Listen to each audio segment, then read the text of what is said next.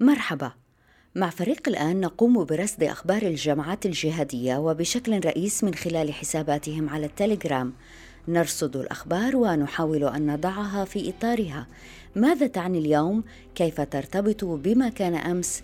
وكيف ستؤثر في أحداث الغد؟ أنا نهاد الجريري أهلا بكم.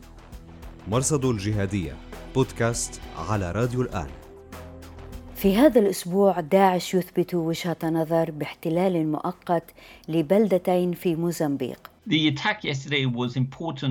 هجوم أمس كان مهما لأنه كان أول هجوم منذ أكتوبر 2017 وفي الواقع احتلوا اليوم أيضا مدينة أخرى هي كيسانغا. نتحدث إلى الدكتور إريك موريير جونود أستاذ التاريخ الإفريقي والإمبريالي في جامعة كوينز في بلفاست والخبير بكل شيء موزمبيق. وعام على خروج داعش من الباغوز ما الذي تغير؟ As agile as the group is on the grounds, uh, كما هي حال التنظيم على الأرض. كذلك ماكينته الإعلامية استمرت بالعمل في منصات مختلفة على الإنترنت. نتحدث إلى ليث الخوري خبير الأمن والمعلومات ومكافحة الإرهاب الإلكتروني. وفي هذه الحلقة سنتطرق أيضا إلى آخر الأخبار التي تتعلق بالكورونا على الساحة الجهادية. مرصد الجهادية. صباح يوم الأربعاء 25 مارس اقتحم انتحاري معبدا للسيخ في كابول القديمة. يضم ملجأ تعيش فيه عائلات. في كل صباح يجتمعون للصلاة. في ذلك اليوم كان في المعبد 150 شخصا من بينهم أطفال. داعش تبنى الهجوم وقال إنه جاء ثأرا للمسلمين في كشمير. نشر صورا للضحايا قال إن الانتحاري أرسلها من داخل المعبد وبعد يومين نشر تسجيل فيديو للانتحاري واسمه أبو خالد الهندي.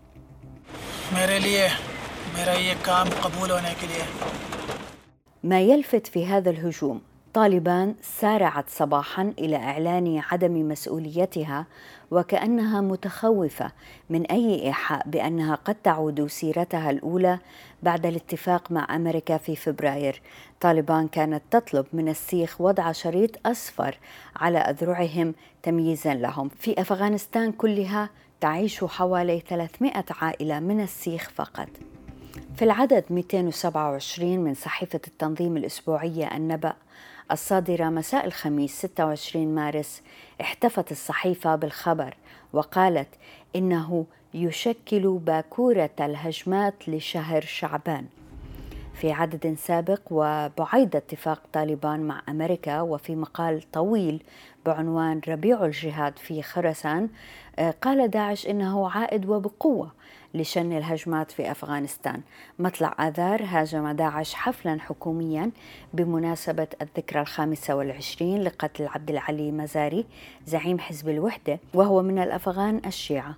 وبعد ذلك بثلاثة أيام قال داعش إنه أطلق الصواريخ على القصر الرئاسي في كابول أثناء أداء أشرف غاني القسم رئيسا للبلاد مرصد الجهادية خبر آخر احتفى به داعش كان هجوما واسعا على بلدة ماسمبوا دبرايا الغنية بالغاز الطبيعي في إقليم كابو دلغادو شمال موزمبيق على ساحل المحيط الهندي.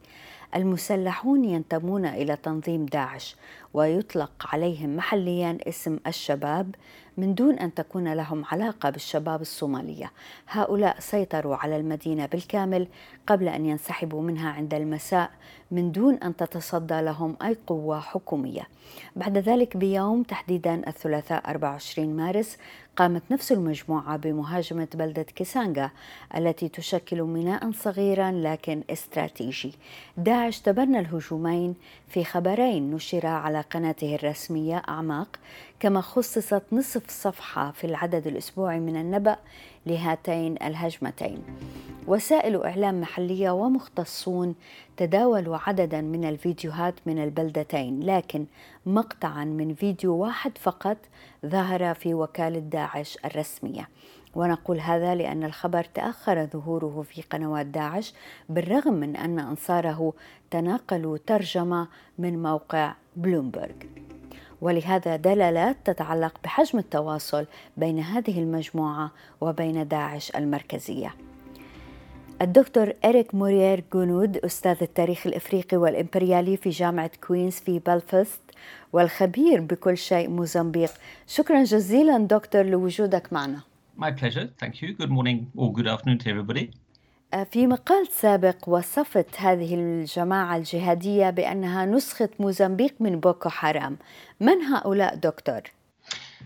Yes, The um, idea that they are similar to Boko Haram is contested, but the reason فكرة المقاربة مع بوكو حرام لا تزال جدلية. ما جعلني أقارب بين المجموعتين هو أن المسلحين الذين يقاتلون الآن في شمال موزمبيق بدأوا كطائفة دينية هناك منذ عام 2008 وهنا المقاربة مع بوكو حرام حيث أنهم حاولوا بناء مساجد ومجتمعا خاصا بهم في عام 2010 لكنهم واجهوا رفضا من المجتمع ومن غيرهم من المسلمين كما واجهوا اضطهادا من الدولة.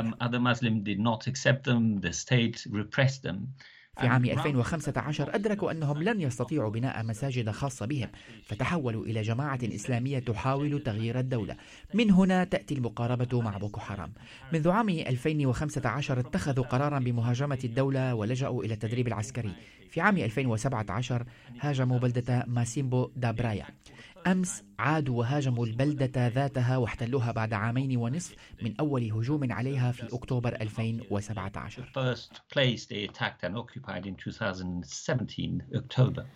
قلت أن مسلمين آخرين لم يرحبوا بهم لماذا؟ Um, their practice were considered unorthodox. Um, they um, prayed in different ways. They wore shoes in the, in the mosque. ممارساتهم الدينية كانت غير معهودة. كانوا يصلون بطريقة مختلفة ويلبسون نعالهم في المسجد وكانوا متشددين يرفضون احترام السلطات ويرفضون إرسال أبنائهم إلى مدارس ومستشفيات علمانية أو تتعاملوا مع الدولة. حتى كانوا يرفضون السلام على أشخاص تربطهم علاقة بالدولة. كل هذا سبب توترا مع المسلمين الآخرين سواء الصوفيين أو مع المنظمات الإسلامية التي كانت أقرب إلى الوهابية والتي تتمتع بعلاقة وثيقة مع الدولة. فهؤلاء كانوا ممتنين للدولة ولم تكن ثمة مشاكل بين الطرفين. رأوا أن طريقة تعامل تلك المجموعة مع الدولة لم تكن مناسبة وكذلك ممارستهم أثناء الصلاة يضربون ذراعا على أخرى ويلبسون النعال ويصلون عددا مختلفا من الصلوات وغير ذلك مما اعتبروه دخيلا على الإسلام وممارسات غير سليمة practicing a proper form of Islam.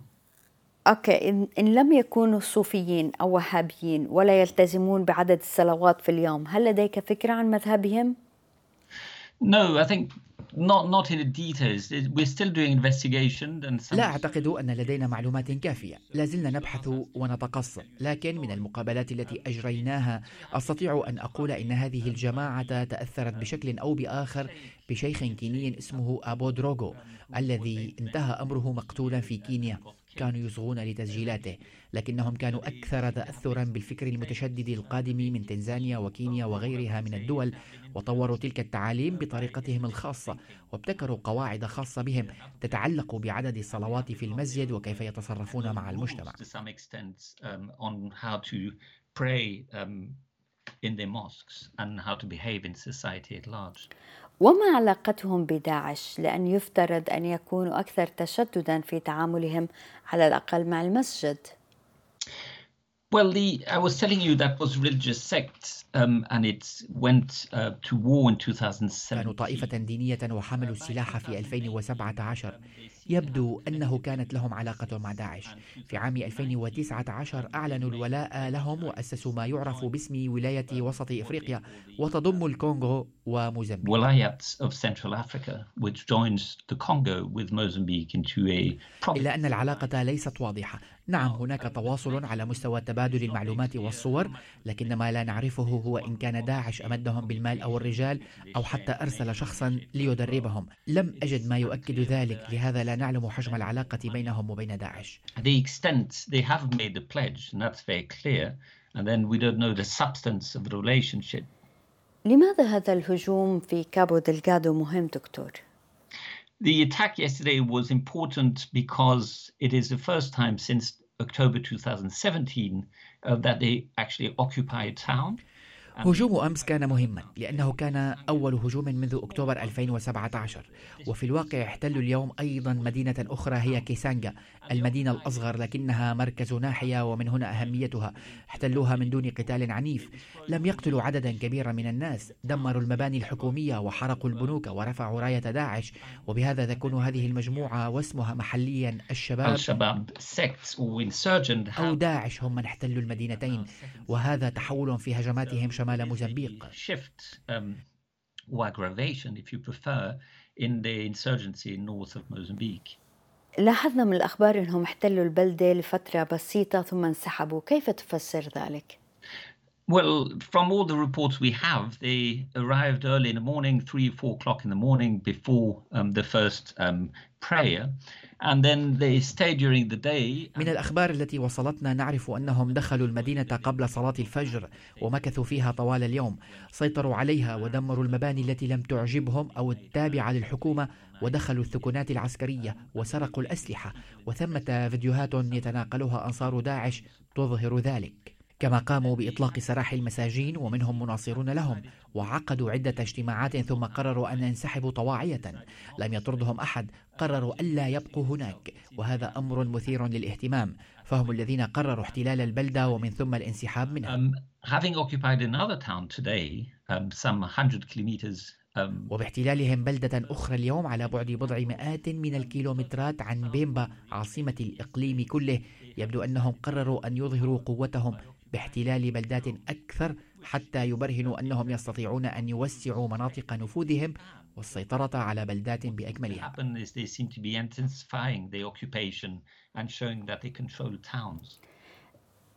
اليوم طبعا نقصد به الأربعاء 25 آه، مارس ما الذي يجب أن نتوقعه في المستقبل دكتور بالنسبة لهذه الجماعة؟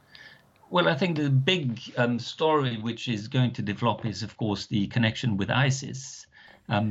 أعتقد أن الحدث الأهم سيكون استغلال داعش لاحتلال هذه البلدات وإن كانت موزمبيق ستصبح جزءا مهما من عمل داعش في أفريقيا.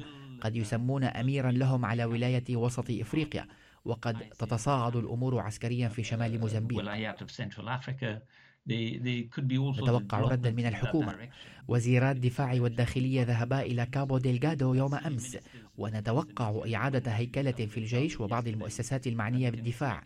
الحكومة تحت ضغط كبير وعليها أن ترد على هذين الانتهاكين.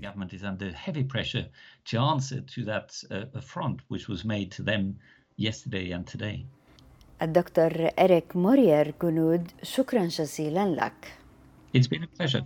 مرصد الجهادية كيف ينظر الجهاديون إلى الكورونا؟ نبدأ من داعش.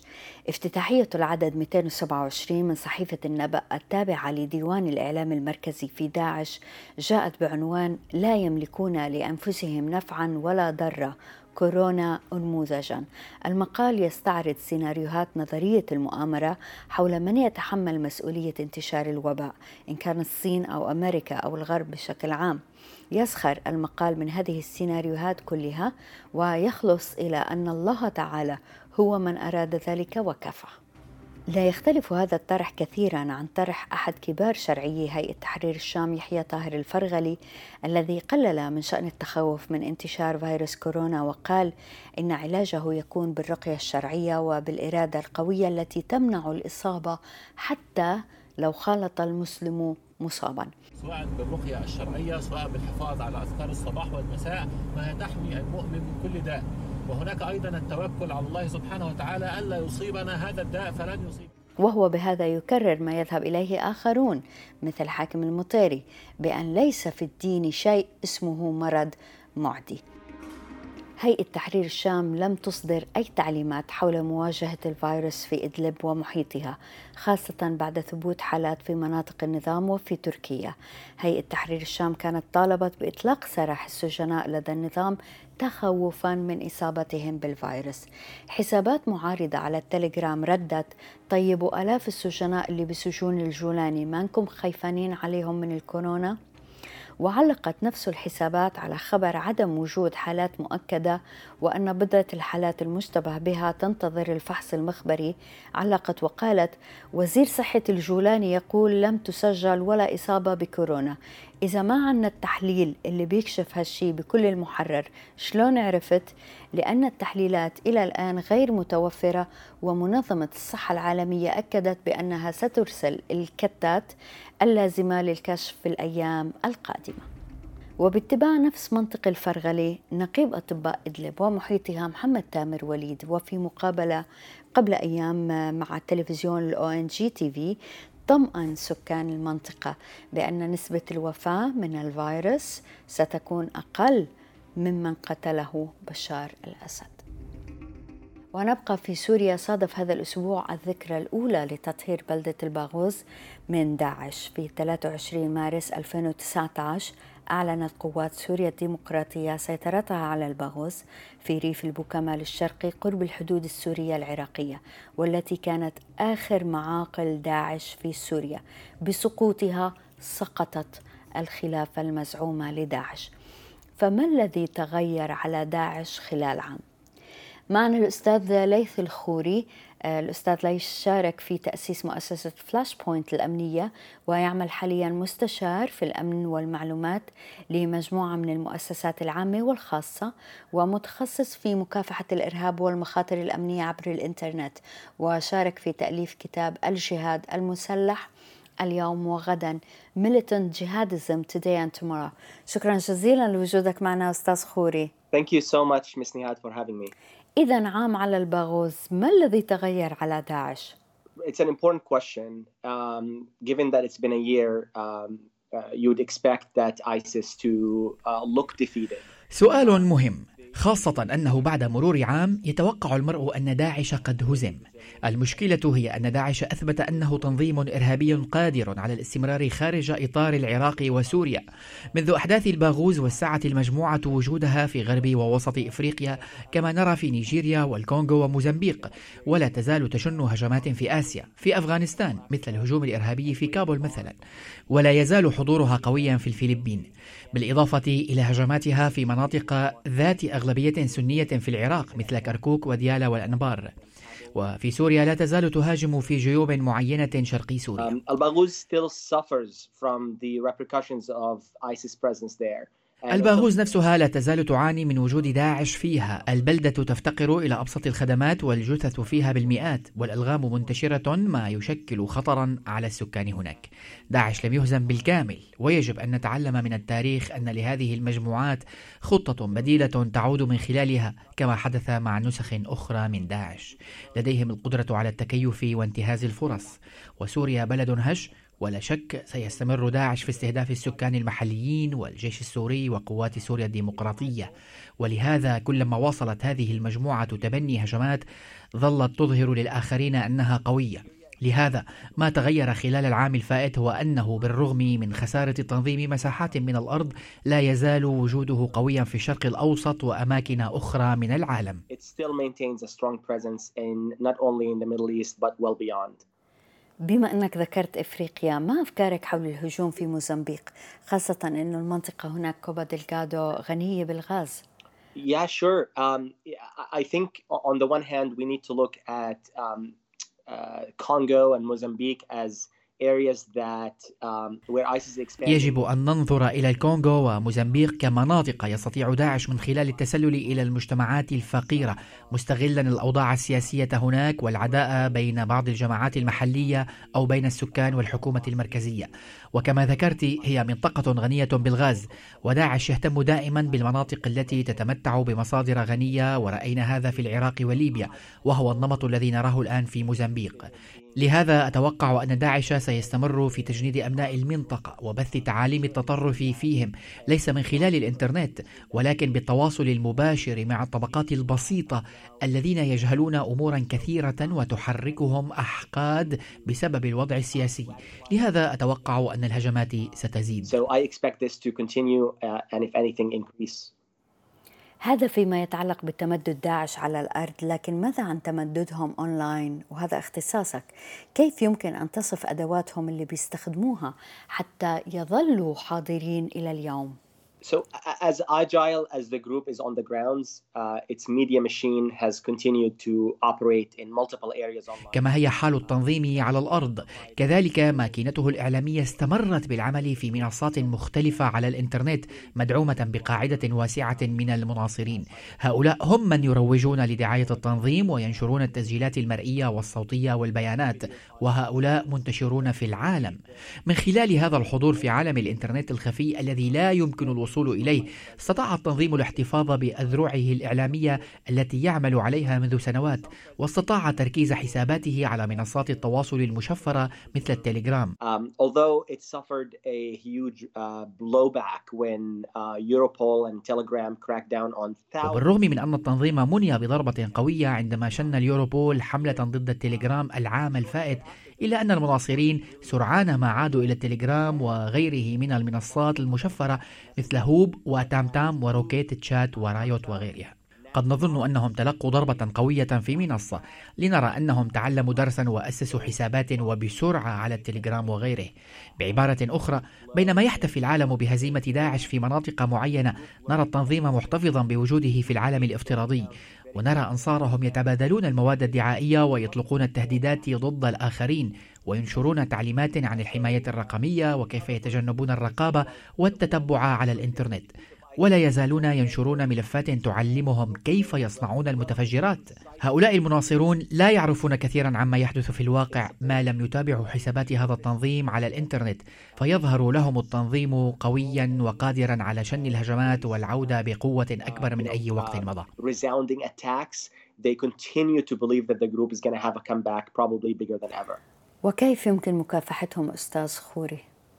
So that is the million dollar question, isn't it? Um, this question has been posed since the day early days of Al Qaeda when it started. هذا هو سؤال المليون. سألنا نفس السؤال عندما بدأت القاعدة تستخدم الإنترنت أول مرة أنا أتابع هذه الجماعات منذ عام 2005 أعتقد أن مكافحة هذه التنظيمات يتطلب استجابة على مستويات متعددة على الحكومات والجهات الرسمية أن تقوم بدورها في مراقبة هذه الحسابات وإغلاقها وعلى القطاع الخاص مثل شركات التواصل الاجتماعي والشركات التقنية أن تساهم في الأمر إذ تتوفر لها المصادر المالية ولا تعاني من البيروقراطية الحكومية. تستطيع هذه الجهات تعقب الحسابات ومشاركة الجهات الرسمية بالمعلومات التي تتوفر لهم عن استغلال داعش التقنيات الرقمية. نعلم أن داعش يستخدم وبكثرة تقنية ال cloud في الترويج لدعايته وتحميل المواد. نحتاج إلى معرفة هذه التقنيات حق المعرفة حتى نستطيع مكافحة التطرف الذي يتم الترويج له. يتطلب الأمر أيضا أن يصدر العلماء المسلمون بيانات تتصدى لإرهاب هذه المجموعات الذي تمارسه باسم الدين. باختصار لا يوجد جواب واحد لهذه المعضلة. نستطيع أن نتشارك الأفكار حول الطرق التي تؤدي إلى مكافحة التطرف ونحتاج إلى ابتكار حلول وتوفير فرص ونماذج لحياة أفضل ومستقبل أفضل يمكن أن يعيشه الأفراد في المجتمعات المهمشة. وعلينا أن نزيد الثقة بين الناس والسلطة وعلينا أن نهزم الإسلاموفوبيا التي تغذي أساليب داعش الإرهابية. فمع انتشار الإسلاموفوبيا في العالم سيستمر داعش في استثمار ذلك وحث الآخرين على التصدي له بالوكالة. Um,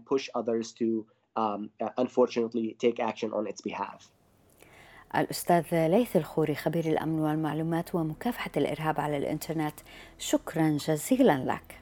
Thank you so much for having me. مرصد الجهادية وفي أخبار أخرى هذا الأسبوع في الساحة الجهادية نشرت أعماق إصدارا مرئيا قصيرا يوثق ما قالت إنه خسائر تكبدها الحوثيون في قتالهم ضد داعش في محافظة البيضاء جنوب شرق العاصمة اليمنية صنعاء. أهم ما في الإصدار هو الرسائل التي وجهها التنظيم إلى القبائل السنية في منطقة قيفة تحديدا. نذكر أن داعش كان حذر القبائل السنية أكثر من مرة من أن تنقلب ضده خاصة بعد قتل عدد من أبنائهم في حادثة قال داعش إنه قتل خطأ. نقول لأهالينا من قبائل أهل السنة ألا تغتروا بدعاوى الحوثي الخبيثة؟ لاستغلالكم وزجكم في حرب لا ناقة لكم فيها ولا جمل. فإن قضية القتل الخاطئة لا تخلو منها ساحة حرب. ونشرت وكالة أعماق أيضا صورا من ملتقى دعوي في بحيرة تشاد.